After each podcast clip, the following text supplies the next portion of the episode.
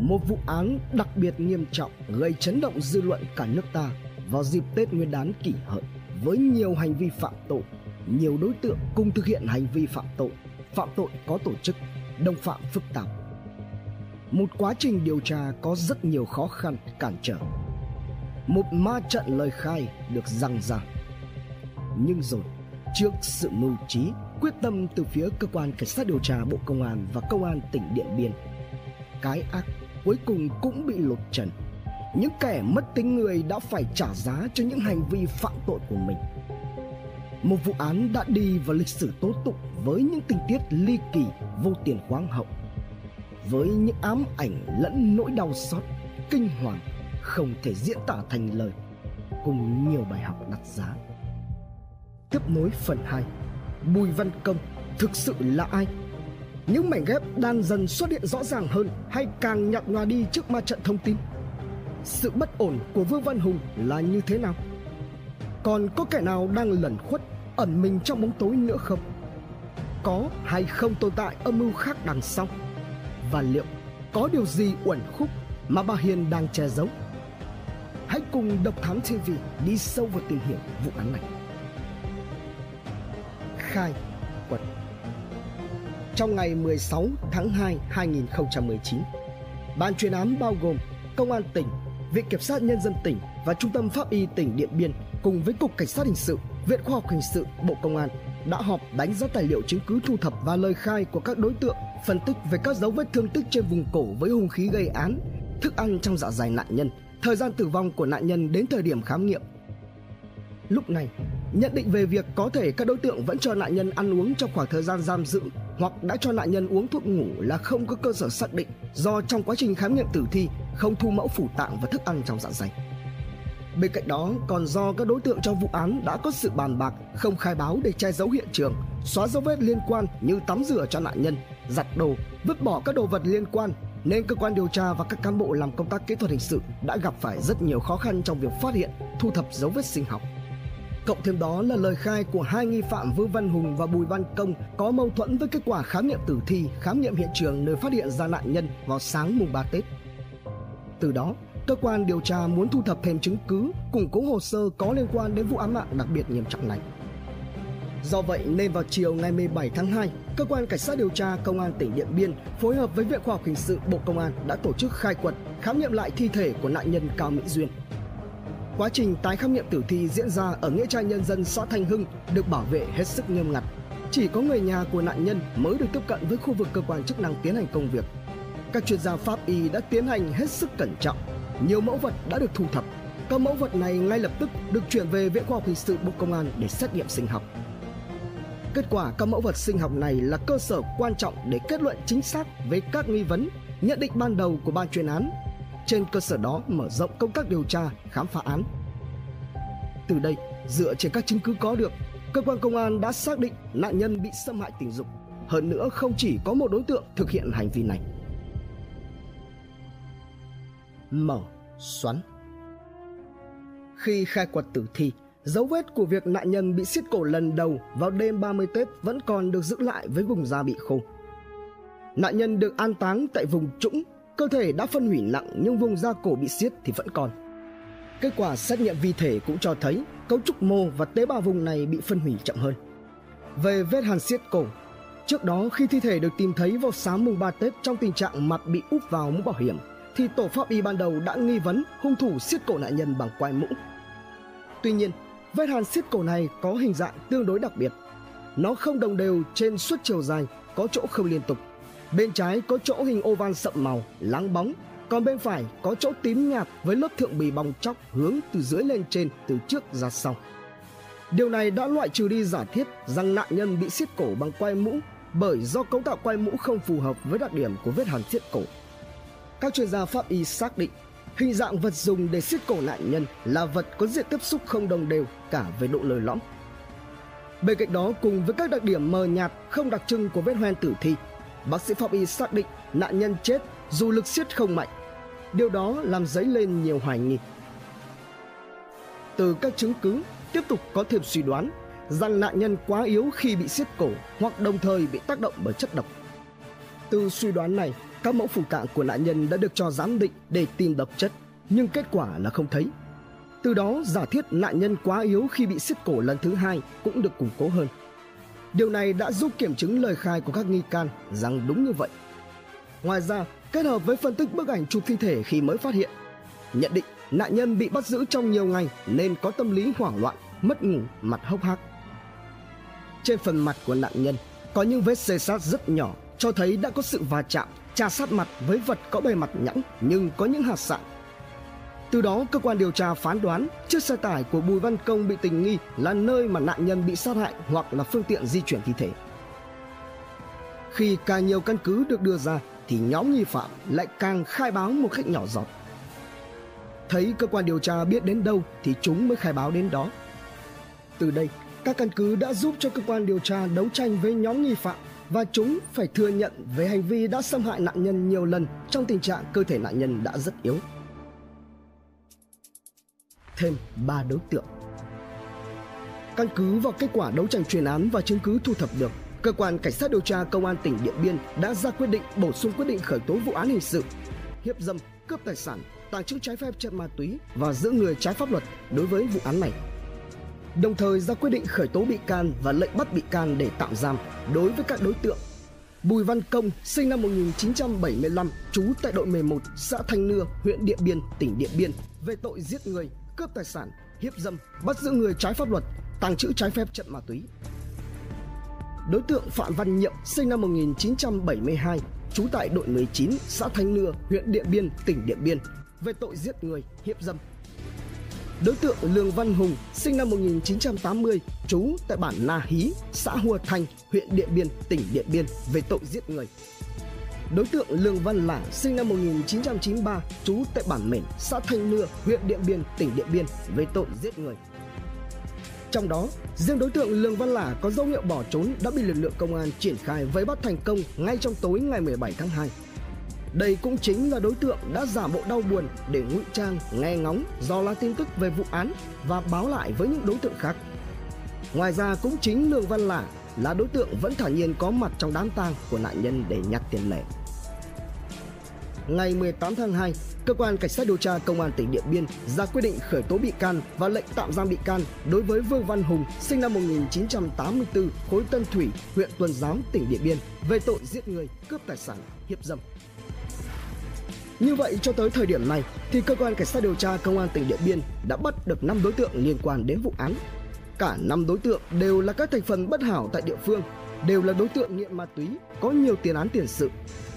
Bước đầu đi đến nhận định, nhóm đối tượng này đã lên kế hoạch từ trước để dụ nạn nhân Cao Mỹ Duyên mang gà đến một địa điểm đã định sẵn, sau đó thì gây án.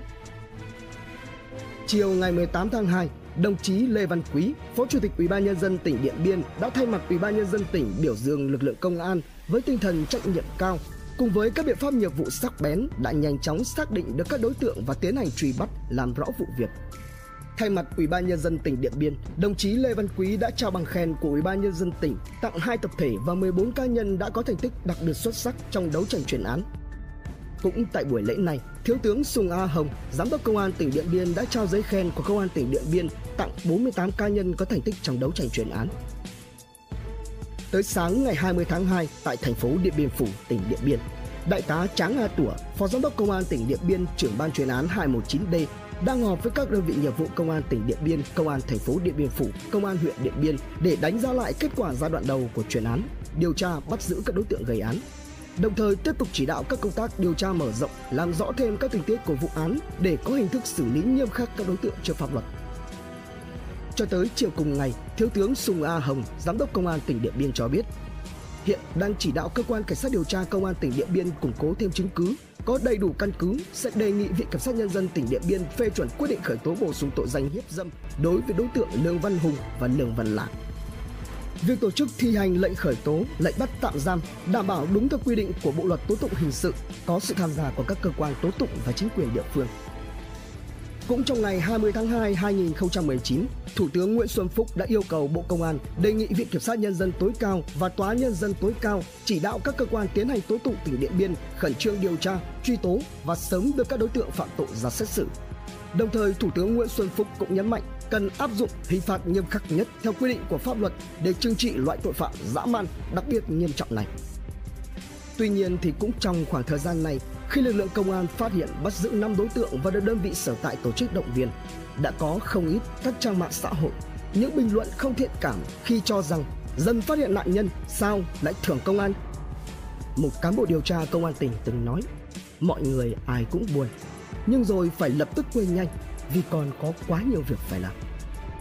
Vụ án cho đến lúc này vẫn còn nhiều tình tiết phức tạp, bí ẩn, nhất là động cơ gây án và vì sao các đối tượng này lại nhằm vào nạn nhân Cao Mỹ Duyên. Động cơ gây án thực sự là gì và còn mắt xích nào liên quan đến vụ án nữa? Thêm ba đối tượng nữa. Ngày hai mươi tháng ba năm hai nghìn không trăm mười chín, một thông tin hết sức bất ngờ đến với dư luận quần chúng nhân dân. Đó là việc cơ quan cảnh sát điều tra công an tỉnh Điện Biên đã khởi tố, bắt tạm giam đối tượng Bùi Thị Kim Thu, sinh năm một nghìn chín trăm bảy mươi lăm, ở đội mười một xã Thanh Nưa, huyện Điện Biên. Thu chính là vợ của Bùi Văn Công và đặc biệt hơn nữa, đây cũng là người đầu tiên phát hiện ra thi thể nạn nhân Cao Mỹ Duyên.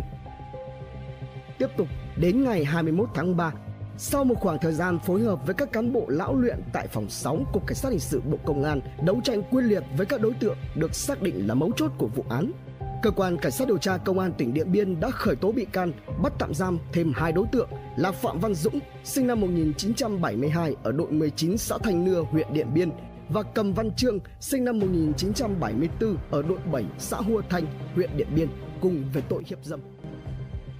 Trong đó, đối tượng Phạm Văn Dũng là anh trai của đối tượng Phạm Văn Nhiệm, còn đối tượng Cầm Văn Trương cũng giống như các đối tượng khác, đều là bạn nghiện cùng nhóm với Bùi Văn Công.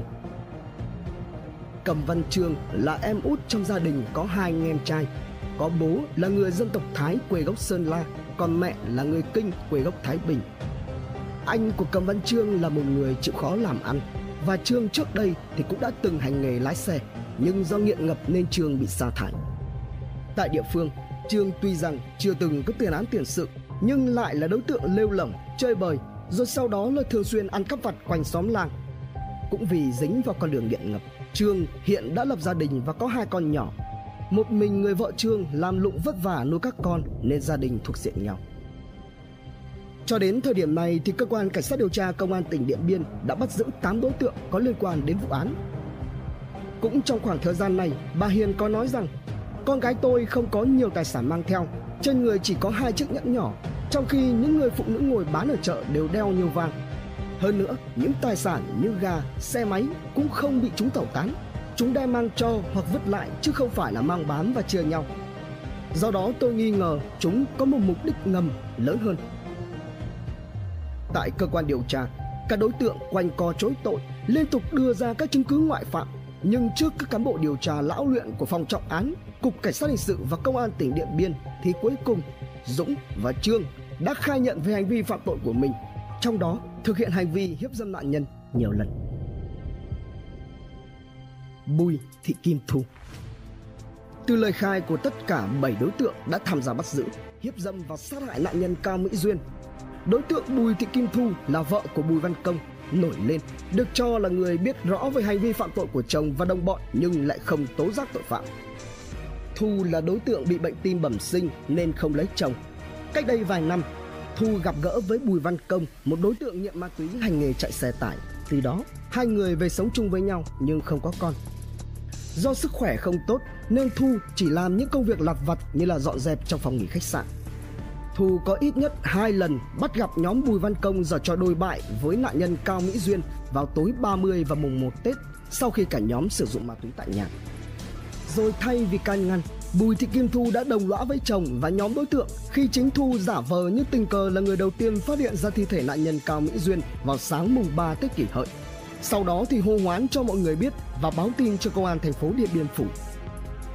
Với tư cách là người biết việc, Bùi Thị Kim Thu đã tung ra nhiều thông tin giả để đối phó với lực lượng công an, khiến cho công tác điều tra gặp rất nhiều khó khăn.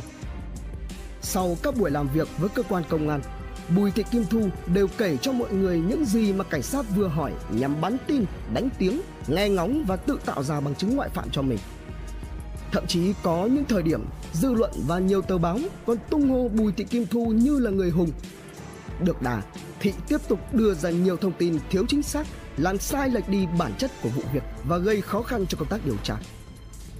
Vào thời điểm các trinh sát đang tập trung điều tra, xác minh, ra soát hàng ngàn các đối tượng, nhưng với vẻ mặt thật thà, chất phác, cộng với thể trạng ốm yếu bệnh tật thì ít nhiều Bùi Thị Kim Thu đã tạo được vỏ bọc tương đối an toàn, tưởng chừng như sẽ hoàn toàn vô can trước vụ án.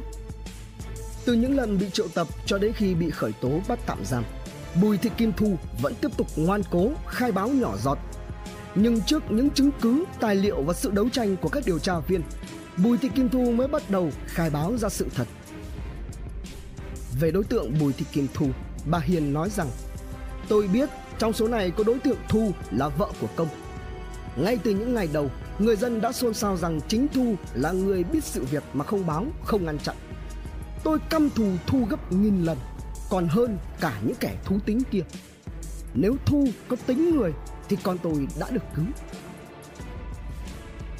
Qua những diễn biến này thì có thể thấy đây là một vụ án được lực lượng chức năng đánh giá là rất phức tạp. Các đối tượng thực hiện hành vi phạm tội, sau đó câu kết nhằm xóa dấu vết, dựng hiện trường giả, tung tin giả đối phó với lực lượng công an. Hiện trường chính.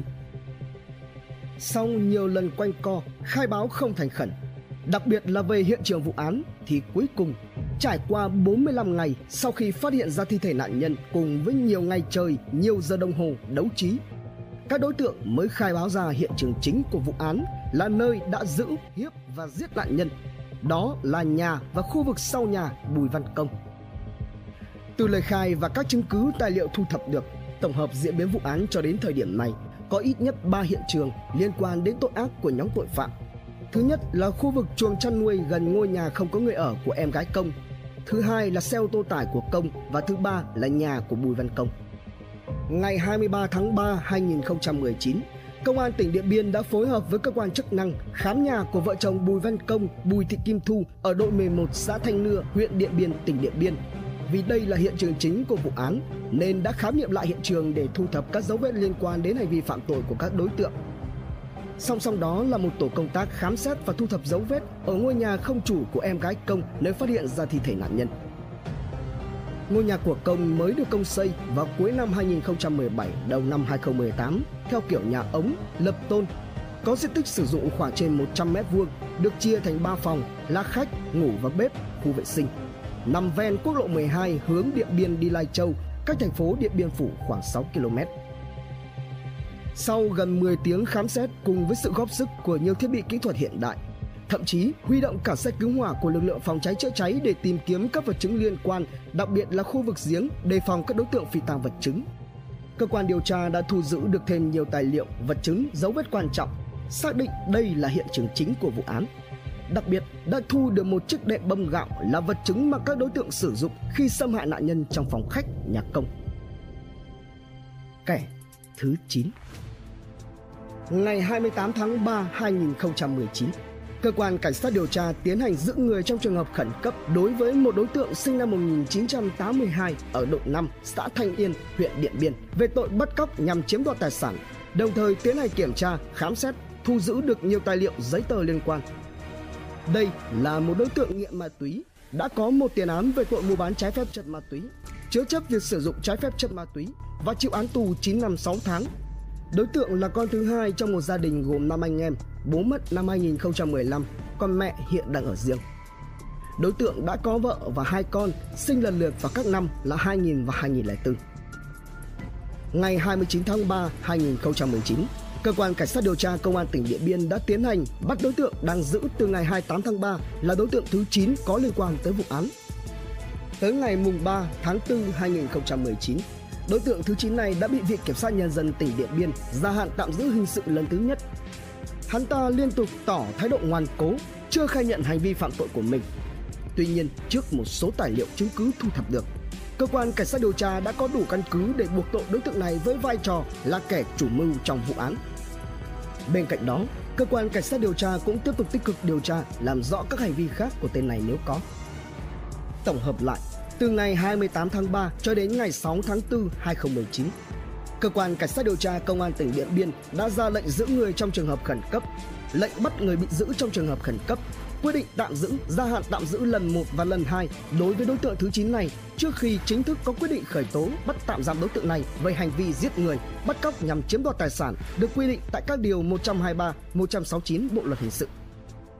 Điều đáng nói, vợ của kẻ thứ chín này cho dù không liên quan tới vụ án sát hại nạn nhân Cao Mỹ Duyên nhưng lại là kẻ gieo rắc cái chết trắng, đã bán ma túy tổng hợp cho nhóm đối tượng phạm tội trong vụ án này là ổ nhóm nghiện ngập của Bùi Văn Công.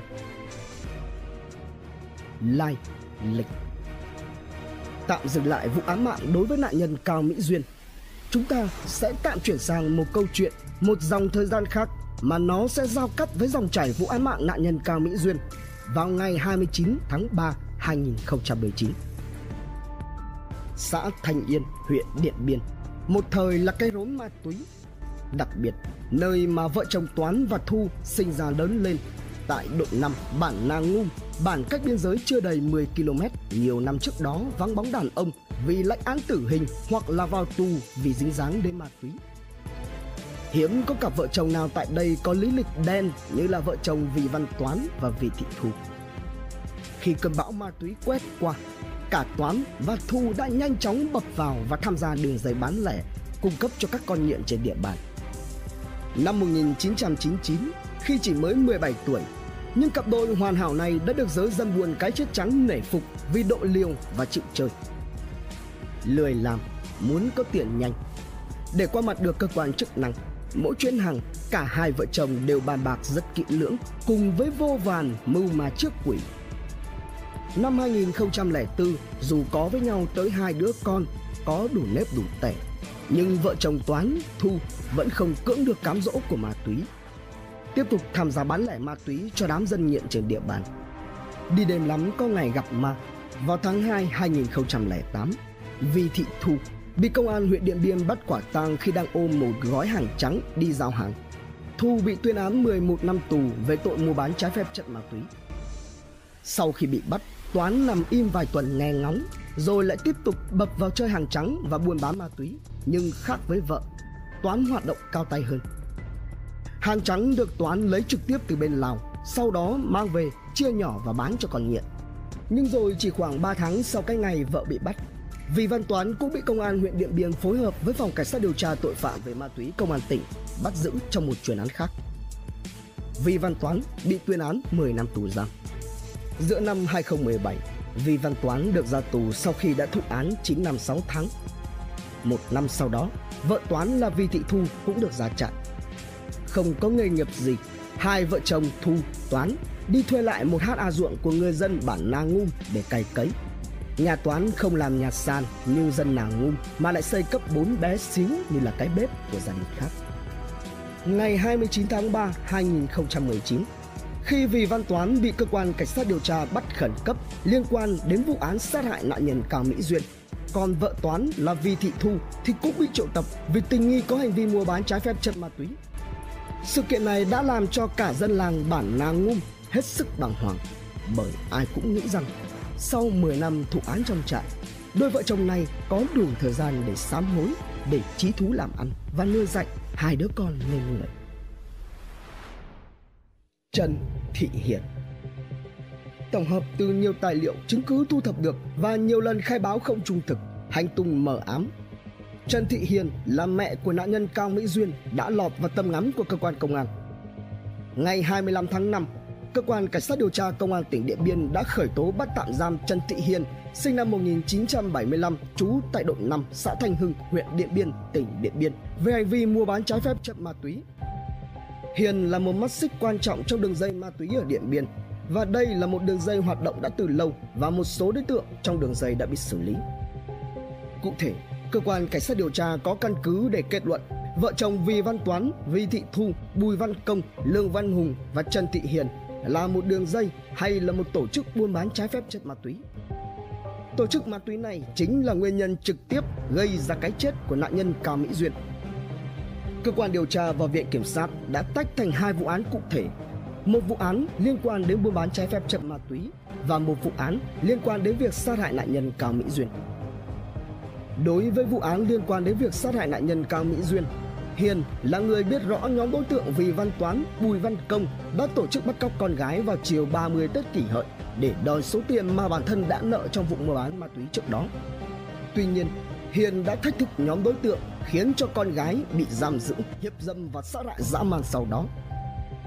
Sau khi tìm được thi thể con, Hiền khai báo gian dối, che giấu nhiều tình tiết quan trọng khiến cho công tác điều tra vụ án gặp phải nhiều khó khăn. Thiếu tướng Sùng A Hồng cho biết, sau khi các đối tượng bắt giữ nạn nhân Cao Mỹ Duyên, thì bà Trần Thị Hiền là một trong những người đầu tiên biết con mình bị bắt cóc nhưng không khai báo với cơ quan công an và chỉ khai con gái đi ship gà bị mất tích. Đây là khó khăn, hay nói cách khác là nguyên nhân trực tiếp khiến cho cơ quan điều tra không cứu được nạn nhân Duyên. Nếu như bà Hiền cung cấp ngay từ ban đầu cho cơ quan điều tra là Vì Văn Toán cùng với đồng phạm bắt Cao Mỹ Duyên, thì tôi nghĩ việc cứu Duyên cũng hết sức đơn giản trong bối cảnh, tình hình và khả năng của lực lượng công an. Tuy nhiên, bà Hiền không cộng tác. Đối với vụ án liên quan đến buôn bán trái phép chất ma túy của Trần Thị Hiền, qua lời khai của vợ chồng Vì Văn Toán, Vì Thị Thu và các đối tượng Bùi Văn Công, Lương Văn Hùng, thì Trần Thị Hiền là một đối tượng ma túy khá cộng cán ở Điện Biên. Người phụ nữ này cho dù đã bị khởi tố về một tội danh và áp dụng biện pháp ngăn chặn nhưng vẫn tiếp tục không khai đúng bản chất, gây khó khăn cho cơ quan điều tra. Bên cạnh đó, Hiền liên tục cố chấp, lì lợm, không hợp tác. Giả điên. Ngay sau khi Bùi Thị Kim Thu bị khởi tố, bắt tạm giam về tội không tố giác tội phạm, người đàn bà này đã được gia đình và chính bản thân cho rằng bị bệnh về thần kinh, đầu óc không bình thường, không được minh mẫn. Cơ quan Cảnh sát điều tra Công an tỉnh Điện Biên đã phải trưng cầu Trung tâm Pháp y Tâm thần khu vực miền núi phía Bắc giám định nội trú pháp y về tâm thần đối với Thu theo quy định của pháp luật, ít nhất mất một tháng. Theo đó, Bùi Thị Kim Thu bị tạm giam từ ngày hai mươi tháng ba cho đến ngày mười bảy tháng sáu tại trại tạm giam Công an tỉnh Điện Biên. Đến ngày mười tám tháng sáu, bị can này đã được áp dụng biện pháp ngăn chặn cấm đi khỏi nơi cư trú. Tại bản kết luận giám định pháp y tâm thần số năm mươi sáu xuyệt hai nghìn không trăm mười chín xuyệt pê i tê tê a ngày mười tám tháng bảy hai nghìn không trăm mười chín của Trung tâm Pháp y Tâm thần khu vực miền núi phía Bắc kết luận Bùi Thị Kim Thu không bị bệnh tâm thần, đủ khả năng nhận thức và đủ khả năng điều khiển hành vi. Thực nghiệm hiện trường. Ngày mười sáu tháng bảy hai nghìn không trăm mười chín, Cơ quan Cảnh sát điều tra Công an tỉnh Điện Biên tiến hành tổ chức thực nghiệm hiện trường điều tra vụ án sát hại nạn nhân Cao Mỹ Duyên. Khoảng một trăm cảnh sát đã được huy động để bảo vệ quá trình thực nghiệm.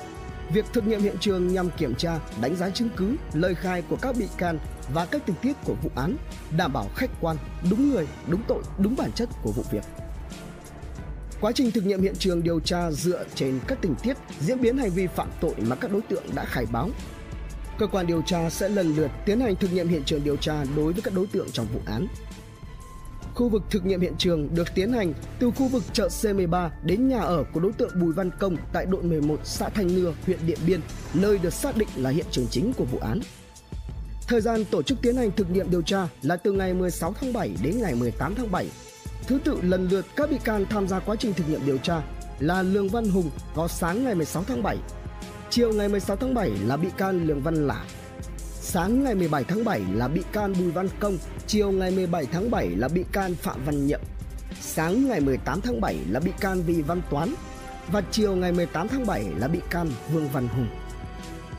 Ngày mười sáu tháng chín hai nghìn không trăm mười chín, Cơ quan Cảnh sát điều tra Công an tỉnh Điện Biên ra quyết định hủy bỏ quyết định khởi tố vụ án hình sự về tội giữ người trái pháp luật, đồng thời ra quyết định thay đổi quyết định khởi tố bị can đối với Bùi Văn Công từ tội giữ người trái pháp luật sang tội bắt cóc nhằm chiếm đoạt tài sản.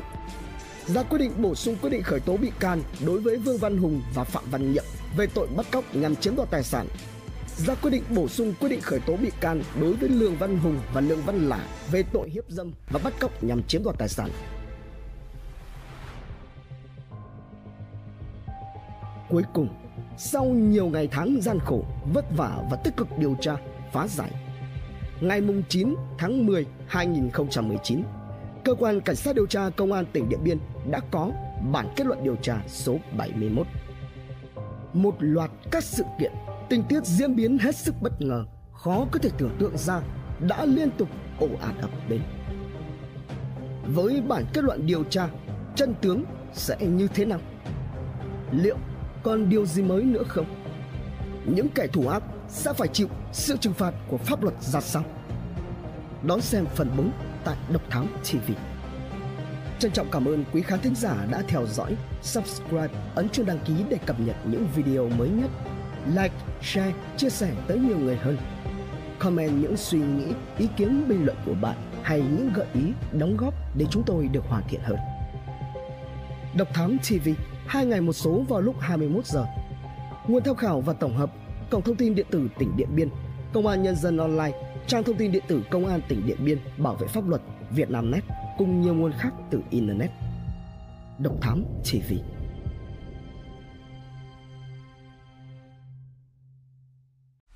Theo dõi những nội dung vô cùng hữu ích và thú vị trên YouTube qua hệ thống kênh của Passion Studio. Ghé thăm kênh Độc Đáo ti vi để theo dõi những thông tin kinh tế, tài chính, kinh doanh, khởi nghiệp. Đến với Độc Lạ ti vi để khám phá những câu chuyện độc đáo và kỳ lạ. Khám phá những vụ án kinh điển và bí ẩn, cập nhật tin tức an ninh nóng hổi cùng Độc Thám ti vi. Hay tìm hiểu về lịch sử Việt Nam qua Bí ẩn Sử Việt cùng nhiều kênh YouTube bổ ích khác đang được xây dựng và hoàn thiện mỗi ngày. Passion Studio mang đến những giá trị thiết thực.